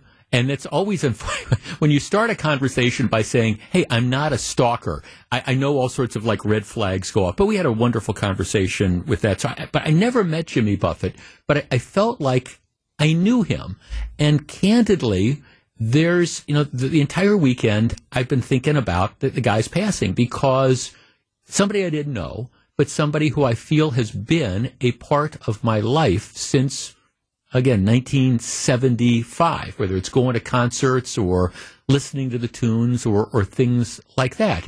And even though I've never met him, it's like, wow, um, I, you, you, feel like you've kind of lost a friend. And there's this little, this little emptiness that, that is there. I, I, my guess is we all have someone in our life like that. You know, somebody that you never met, but who affected you in some way, shape, or form. And when that person passes, as people inevitably do, you feel this sense of loss, even though you, you never knew them at all. I mean, it's not like, you know, it's not like losing your parents, of course. It's not like losing your spouse. It's not like losing your best friend. It's not like losing, you know, close friends um, over the years. But still, even though it's somebody that ne- you never met, you still somehow go, wow, I can't believe that that person is gone. And my life, glad they were in my life, even though they weren't really in my life. But I, am glad that they were in my life, but I, I feel like this little empty void. You know what I'm talking about? Is there somebody, celebrity, obviously, politician, somebody in your life, you never met them, but once you heard about their passing, it just impacted you and and maybe to this day, I, I was trying to think of of a, of a comparison. My guess is, you know, Elvis Presley. I mean, Elvis. If I, know that there were people who just loved, loved, loved Elvis Presley, and he was such a big part of their life. And when he passed away in 1977, my guess is that, that there's a void for people, and maybe that void still exists today. Back with more in just a minute. This is Jeff Wagner. Hey, Jeff, Charlie Sykes here. Congratulations on 20 gazillion years on the radio. You and I both know this sort of thing's a lot harder than it looks, but you've been a consummate pro all these years, and I can't wait to hear what you're going to do next because even though we're old guys now, we're still too young to retire, right? But seriously, Jeff, best wishes for whatever you've got planned. Just don't make it a daily radio show. So, I mean, I'm talking to the, the car salesman yesterday, and, and I'm, I, I, was, I was just looking at the, the mid-size and the, the full-size versions of, of the SUVs that I was looking at. Now, I didn't want that, but I kept saying, my gosh, this is just a huge boat. And he was saying, yeah, you understand, this is the problem nowadays. You buy this, and you're you're going, you have to realize that for a lot of the angle parking spaces, spaces in parking lots, it, it's, it's not going to fit or it's only going to barely fit, you know, so you're going to be taking up that whole space. But what that means is you're going to have trouble finding parking places because if, if there's somebody on either side of you, you're going to have trouble opening the doors to get out. Jeff, I think it's time to make parking spots bigger and also have um, fewer of those. Jeff, I drive a big Ram 4 and I love it, but I avoiding it to driving it to Milwaukee because parking it is often difficult. Um, I sometimes park, drive in a parking lot, ride lot, and then take, you know, an Uber into the city you know, one of our texters says, oh, Jeff, most condo garages are too small for these big vehicles, so parking outside is necessary. Jeff, I'm a nurse who parks in hospital structures. Believe me, I feel your pain. Same with the seats on airplanes. They're just not made for real people, maybe, maybe kids. Jeff in Fox Point. Jeff, you're on WTMJ. Good afternoon. Hey Jeff, this call is probably going to upset people, but I think those oversized pickup trucks are really annoying.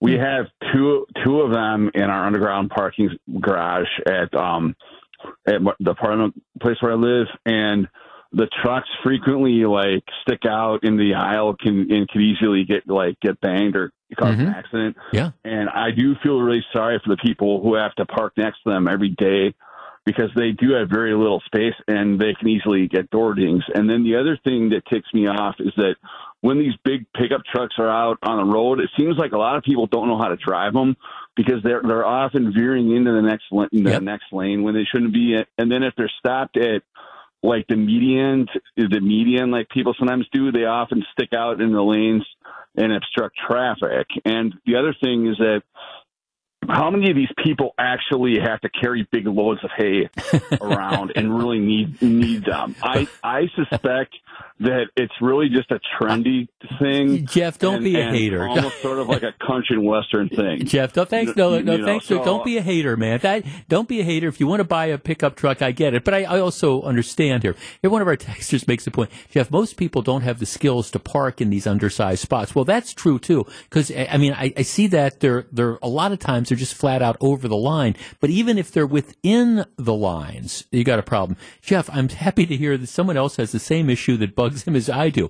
I can never turn right at a light because there's usually a giant vehicle next to me and I can't see if cars are coming around from the other side and also backing up in the parking lot. It's scary to me. I have a small compact car, so it's a miracle I've never been hit. Yeah, I mean, I have small SUVs, so it's a little bit bigger. Um, Jeff, these big vehicles should not plan to come to Hartland. They repainted the street lines, and now you can only fit a small SUV in them. Um, yeah, I think there's there's an element um, to that, Jeff. When I park in the lot at the VA, there are big trucks parked in spots that say compact cars only. You're right about these various spots that are there, Jeff. Maybe designate a section for bigger cars, repaint the lines.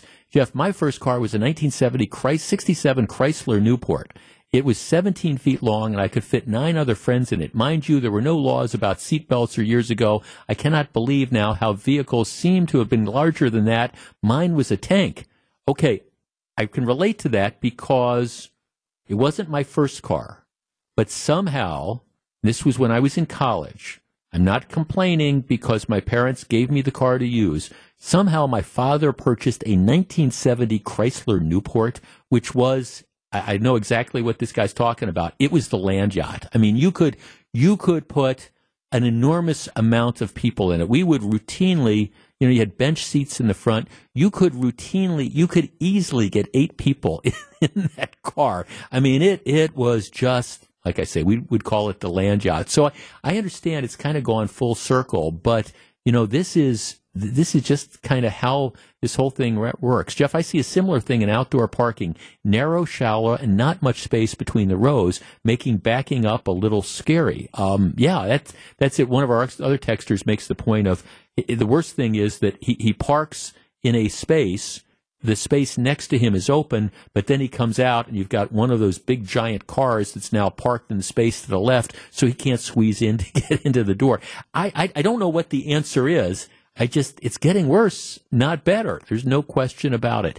Hi, Jeff. Tracy Johnson here. Congratulations on a tremendous career and congratulations on your retirement. Thank you for everything you've done for our community and the impact that you've had on the way we look at the issues. Think about the news and think about the world. I especially appreciate the opportunity to have worked with you first on TMJ4 and then on 620 WTMJ as a fill-in host. You've given me so many opportunities and I can't thank you enough. You deserve the best that retirement has to offer. Time with family and friends and even on the golf course. So congratulations, cheers, and hit 'em straight.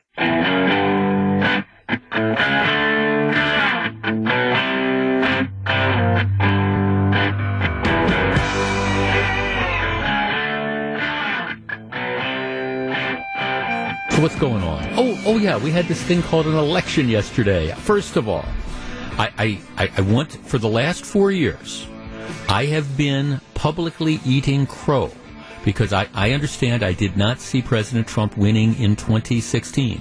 And anytime we talked about election predictions, many of you would always feel comfortable pointing that out to me. Thank you very much. Also, I, I mean, I, I, I acknowledge it. I was like many of the pundits that got it wrong. I, I will say that based on what we are seeing yesterday, and, the, and what's going on today, I, I believe I have redeemed myself. If you go back and listen to the commentary, I first of all, we're going to talk about all the polls. I did not think this was going to be a landslide, and I said so. I said that I thought Joe Biden would probably eke out a close win.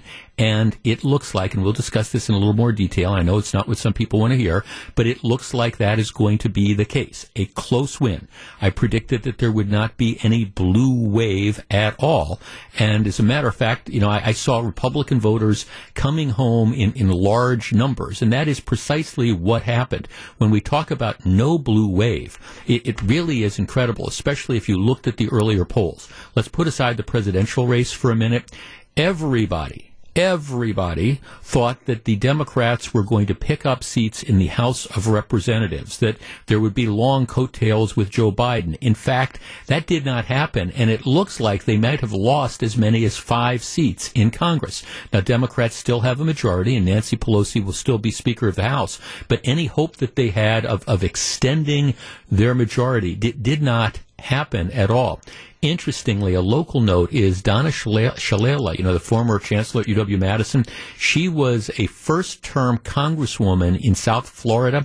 She uh, she lost last night. Uh, was one of the Democrats who lost their bid for reelection. So Donna Shalala ends up losing. The Republicans pick up about five seats in Congress. Still not a majority, but I think it surprised a lot of people. Earlier on, they were thinking, gee, maybe the Democrats are going to pick up another five, ten seats. Did not happen. In addition, the Democrats thought that they would be able to take control of the U.S. Senate. And it does not appear that that is happening. As it stands right now, uh, going into the night, it was 53 47 Republican um, versus Democrat and independents. And Bernie Sanders is technically an independent, but he he, um, he he's part of the Democratic uh, Party conference. So 53-47, they needed to swing four votes, or actually three, if Joe Biden ended up winning, because then you'd have the vice president who would be able to break the ties. That does not appear to have happened. As it stands right now, in in called races, and I, I say that because the, the, for some reason some of the networks have been very very reluctant to make what it seems to me are obvious calls. But right now it's forty six to forty six um, there's six seats up for grabs, but here's the deal. There's a guy in Alaska, the Republican running. He's ahead 63 to 31. His name is Sullivan. He's going to win. So that's one seat for the Republicans. Susan Collins in Maine. She's ahead 51 to 42. She is going to win. The Democrats thought she was going to get knocked off. That did not happen. So that's two seats. That puts us up to 48. Uh, Perdue in Georgia with 94% of the vote in, he's ahead by about four points. He is in all likelihood going to win. The only thing that would screw that up would be if if somehow he dropped below 50% and there'd have to be a runoff, in which case he'd win. But he's going to pick that seat up. That's three. That takes you to 50 right there. Um, in North Carolina, Tillis, the Republican incumbent who was viewed as, as being very, very vulnerable, he's ahead by 100,000 votes, uh, about 2.2 percentage points ahead, 100,000 votes, 93% of the vote in. I think Tillis is going to win. That's 51. In addition, there's another Georgia seat that's going to go to a runoff, but that's a heavily Republican state. The Republican um, is going to win that one, but probably not until January. So that's going to be five. And then you've got the race in Michigan where the Republican um, James is still leading. He's up by about 25,000 votes with 96% of the vote in. That, that one might be too close to call, but one way or the other, it looks like Republicans are going to end up with best guess 52 seats. Absolute worst case scenario 51. Um, you know, and, and very possible 53. Um, very possible just, just 53. So there, there was not a blue wave at all when that occurred.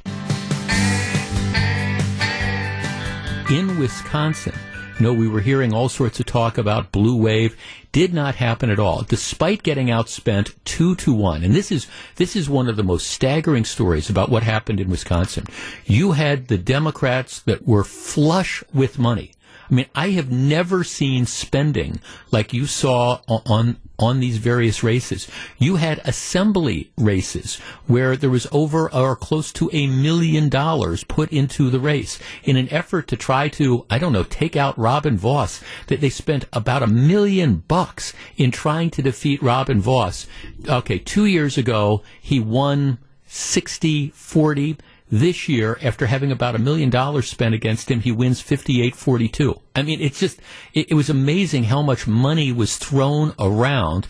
And at the end of the day, after tens of millions of dollars being spent, that the composition of the state assembly, it went from 63 Republicans and 38 Democrats to 61 Republicans and um, 39 Democrats. So, I mean, it, it, it's just, okay, look at all that money. The state Senate, again, millions and millions of dollars put into various races. Um, most of it launched against Republican candidates. Going into the night, it was 1914, 19 st- uh, Republicans, 14 Democrats.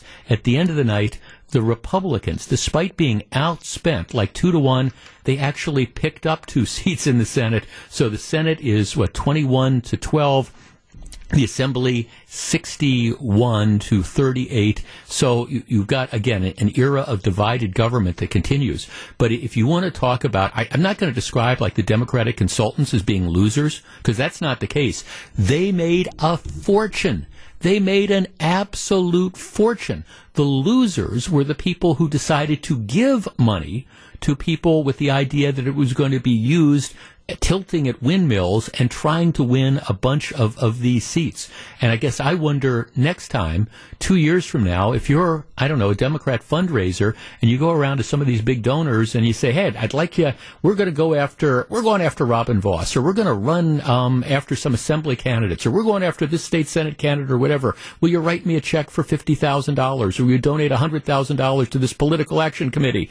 I, my, my first question would be, well, what are you going to do differently this year that you did in 2020 when I wrote, gave you all this money and you absolutely, completely peed it away? Epic fail. So, to the extent that there was a blue wave, where people were predicting a blue wave, either nationally or on the state level, it did not materialize, which tells me that first of all, Republicans did come home, and secondly, that, that President Trump, win, lose, or draw, has larger coattails than, than anybody anybody thought. Because the thinking was President Trump is going to get drubbed, he's going to get beaten big, and he's going to take all these Republicans down with him.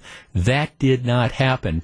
Trump outperformed the polls on so many different levels, and on top of that, um, that I think helped Republican candidates to go on and win. So I, I it, look, I understand the way it looks now. Joe Biden is going to be the next president of the United States, but on top of that, what you're going to have is you're going to have the Democrats that control the House of Representatives. You're going to have the Republicans that control the U.S. Senate. And again, it, it, I don't know if it's going to be 51 or 52 or 53, but as I've been saying for the last week or so, in some respects, that might be the best news at all for Joe Biden if Joe Biden becomes president. Why are you saying that, Jeff? Well, it, it, it's simple. I believe that Joe Biden is at his heart. He's sort of a, a center left Democrat. He, he's certainly not an Elizabeth Warren or a Bernie Sanders. If the Democrats controlled the U.S. Senate and the House, I think Biden would have incredible pressure put on him to move very, very far to the left. Now, with the Republicans controlling the U.S. Senate, that, that's going to be the check on that. You're not going to have a Green New Deal because you're not going to be able to get it through the, the Senate. You're not going to have massive tax increases because you're not going to be able to get it through the, the Senate. You are going to have, I, I think everybody wants Everybody wants us to govern. Everybody recognizes that there's things that need to be done, but it's not going to be unchecked with one party in complete control. And candidly, I think that might be one of the best things in the world for Joe Biden because if you went too far to the left, if you did some of the crazy stuff that I think some of the people in his party were talking about, um, I, I think you'd be looking at an electoral debacle two years from now because I continue to believe that this is a center right country. By having divided government, what you assure is that you're not going to have radical shifts. And candidly, that might not be the worst thing in the world. The stock market today kind of reflecting that. The Dow Jones Industrial Average up 684 points, the Nasdaq up 450. That's uh, a 4% increase, and, and, that's factoring in the likelihood that Joe Biden is going to be the next president, the likelihood that Republicans are going to control the US Senate, and the likelihood that the Democrats are going to control the House of Representatives. I think it's kind of a recognition that all right, n- nothing too crazy is going to happen. And I hope I don't have to eat those words somewhere along the line over the course of the next four years if these results do in fact hold. Hey, Jeff, this is Steve Scaffidi. I want to say, first of all, congratulations. 25 years. I remember when I was a kid growing up, listen, no, wait a second. We're the same age almost. I, I'm just kidding. I have enjoyed our relationship. You've been fun to listen to. I do listen to you when I'm going home. I listen to your show. I get great ideas from it. I wish you nothing but the best. You are one of the best, and you're one of the great reasons why WTMJ and Jeff Wagner show has been so successful over those years. Good luck, my friend.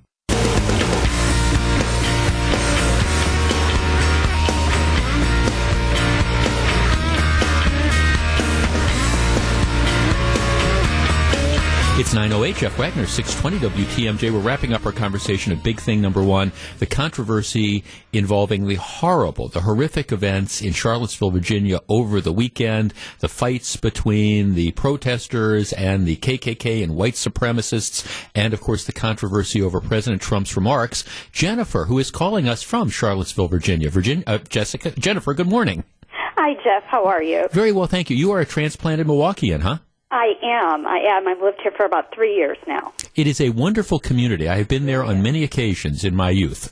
Yes, it is a beautiful, beautiful town. It's great. Am, am I right um, in the in my, my my sense is that this this is not being fueled. I understand that the victim was a woman from Charlottesville, but my sense is you have you have protesters or counter protesters, a lot of people coming in from outside your community um, that were in, involved in all this stuff over the weekend. Yes, we were as a community for probably at least two or three weeks strongly advised locally to stay away as much as possible from the protesters who were coming in, you know, the KKK, the alternate right, that right. they were, you know, coming in, they were here to cause trouble. Um, so our sense was is that a lot of these people either drove in independently or were bussed in independently, and um, there was a tensions were exceptionally high, right. and a lot even leading up to this, a lot of the um, independent retailers and restaurants were closing in advance of this rally, knowing that. Um, trouble was probably going to happen. Right. So I, I, I strongly believe that a lot of a lot of this was incited by out of towners. Right, because that, that's certainly the impression I got, because I've been trying to follow this controversy over the, the Robert E. Lee statue, and my sense is that um, it's it's more of a national issue in some respect than, than a local issue. You know, I think so. You know, it, it does make the local news here, but you, when there are protesters, you know, they have some fencing around the statue in the park at the moment. Um, usually when there's a protest, I mean, it's a handful of people at best right. who are, are, are really concerned with this issue. And me being a transplant and growing up in the North, I, I, I don't have a whole lot of skin in the game. I don't Right. have a lot of opinion on it. And Charlottesville itself is largely made up of a lot of transplants because of the university. Right. So um, I don't think that their opinion is as strong here as it is being made nationally. so what's your take on the events and now the, the aftermath of what happened over the weekend? Um, well, my, my, you know, my take is as far as Donald Trump goes, you know, he is. I, locally, I think we felt that it was. Um, it took him a long time to to make any sort of statement, and I know that the situation was certainly fluid, but he is, as we know, very Twitter happy and trigger happy when it comes to at least making some statement.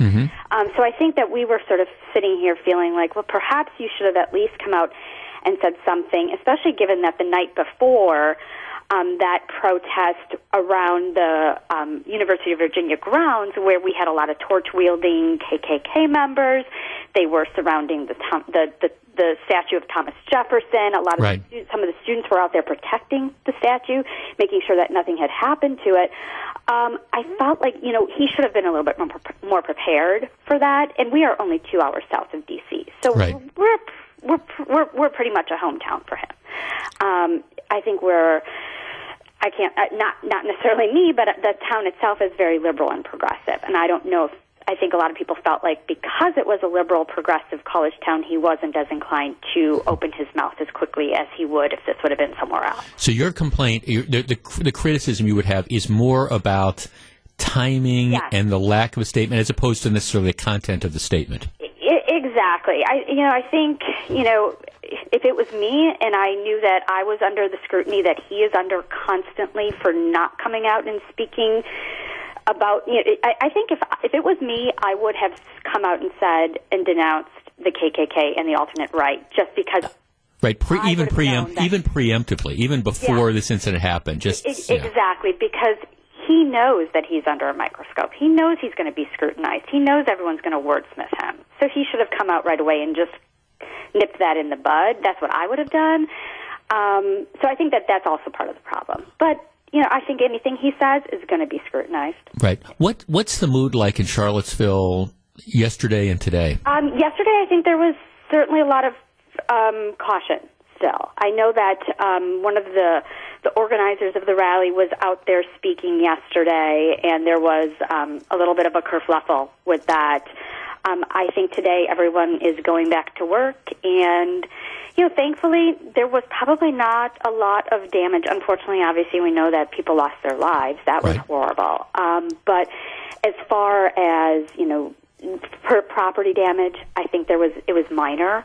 Um, so there's not a lot of, you know, there's just a lot of recovery. This is not a town where things like this really happen. Yep. Well, that, that was the interesting thing, Jennifer, that I was struck by. And, and like I said, I've been to Charlottesville on many occasions. It's not, this is not necessarily the place that you would think would end up being ground zero in a controversy between white supremacists and um, KKK members No. and counter protesters. That, that's just, that's not Charlottesville. No, it, it is a very peaceful place, and it's a small town. And it, you know, there's maybe about 50,000 people who live here, and everyone gets along very peacefully, and it's a beautiful town, and it's also not set up for, you know, it's, it's an old early American town, so it's not really set up for the kind of infiltration of a lot of people to come in and cause trouble and then they get out easily. Mm-hmm.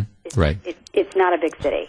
Um, yeah, Jennifer, thanks so much for perspective and thanks for calling in. I really do appreciate it. Um, Thank it- you for taking my call. Absolutely. Now that's uh, that's that's Jennifer from Char- of Transplant in Milwaukee, and, and I guess that's. I mean, I, I wrestle with this whole thing, and I guess it's one of these things where you can always Monday morning quarterback the, the, the situation. I, I do think, and people say, oh, you're apologizing for Donald Trump. If you're a regular listener to this program, I'm not a Trump apologist. I, I get it from both sides. It's like, well, when I when I criticize the president for the different things he does, does that I think deserve to be criticized, oh, go work for MSNBC. You're one of these liberals. And then when I try to say, well, I, I think we're overreacting uh, to this thing or that thing, it's, oh, I can't stand. you. How can you be such a Trump apologist? And bottom line is, I, I try to call stuff as I see it. In this particular situation, I, I don't. I, I mean, people should be outraged over the hate groups. That that's where the outrage should be directed. But I think some people are just you, you want to obsess. Okay, we're going to turn this into a, a Trump thing. And Jennifer makes an interesting point. Maybe in anticipation of this, since there was a buildup, you know, maybe it would it have helped? Would it have been, you know, would we have would it have been a calming effect if the president had come out and said something preemptively? Okay, you know, maybe you know, should he have come out in the immediate aftermath? All- all right, w- would that have been would that have been necessarily wrong? But at the same time, I, I think that at the time the initial statements were coming out, it was the fog of war, and you're trying to make sure what's going on. And I think he probably did take some lessons from Barack Obama and Barack Obama's comments on Ferguson, which turned out to, in my opinion, be inflammatory and in some cases ill considered. So I, I think the president was trying to be measured, and I understand there's not often that you hear the pres- this president being measured. Um, and but he would have been criticized regardless. I think moving forward, rather than obsessing with when is there going to be the hate crime charge that comes out, I mean, moving forward, I, I think, you know, you have to look back and say, are there things that authorities could have done to have minimized the chance of violence? And then again, recognize that you've got this white supremacist 20 year old nutcase who at the end of the day is the one that's ultimately responsible for this horrible situation. And maybe that's what we need to be concentrating on instead of worrying about did the president in making remarks, you know, condemning, you know, hatred and bigotry, was it strong enough? This is Jeff Wagner, 620 WTMJ. This is the best of Jeff Wagner, highlighting the best moments of a 25 year career on WTMJ.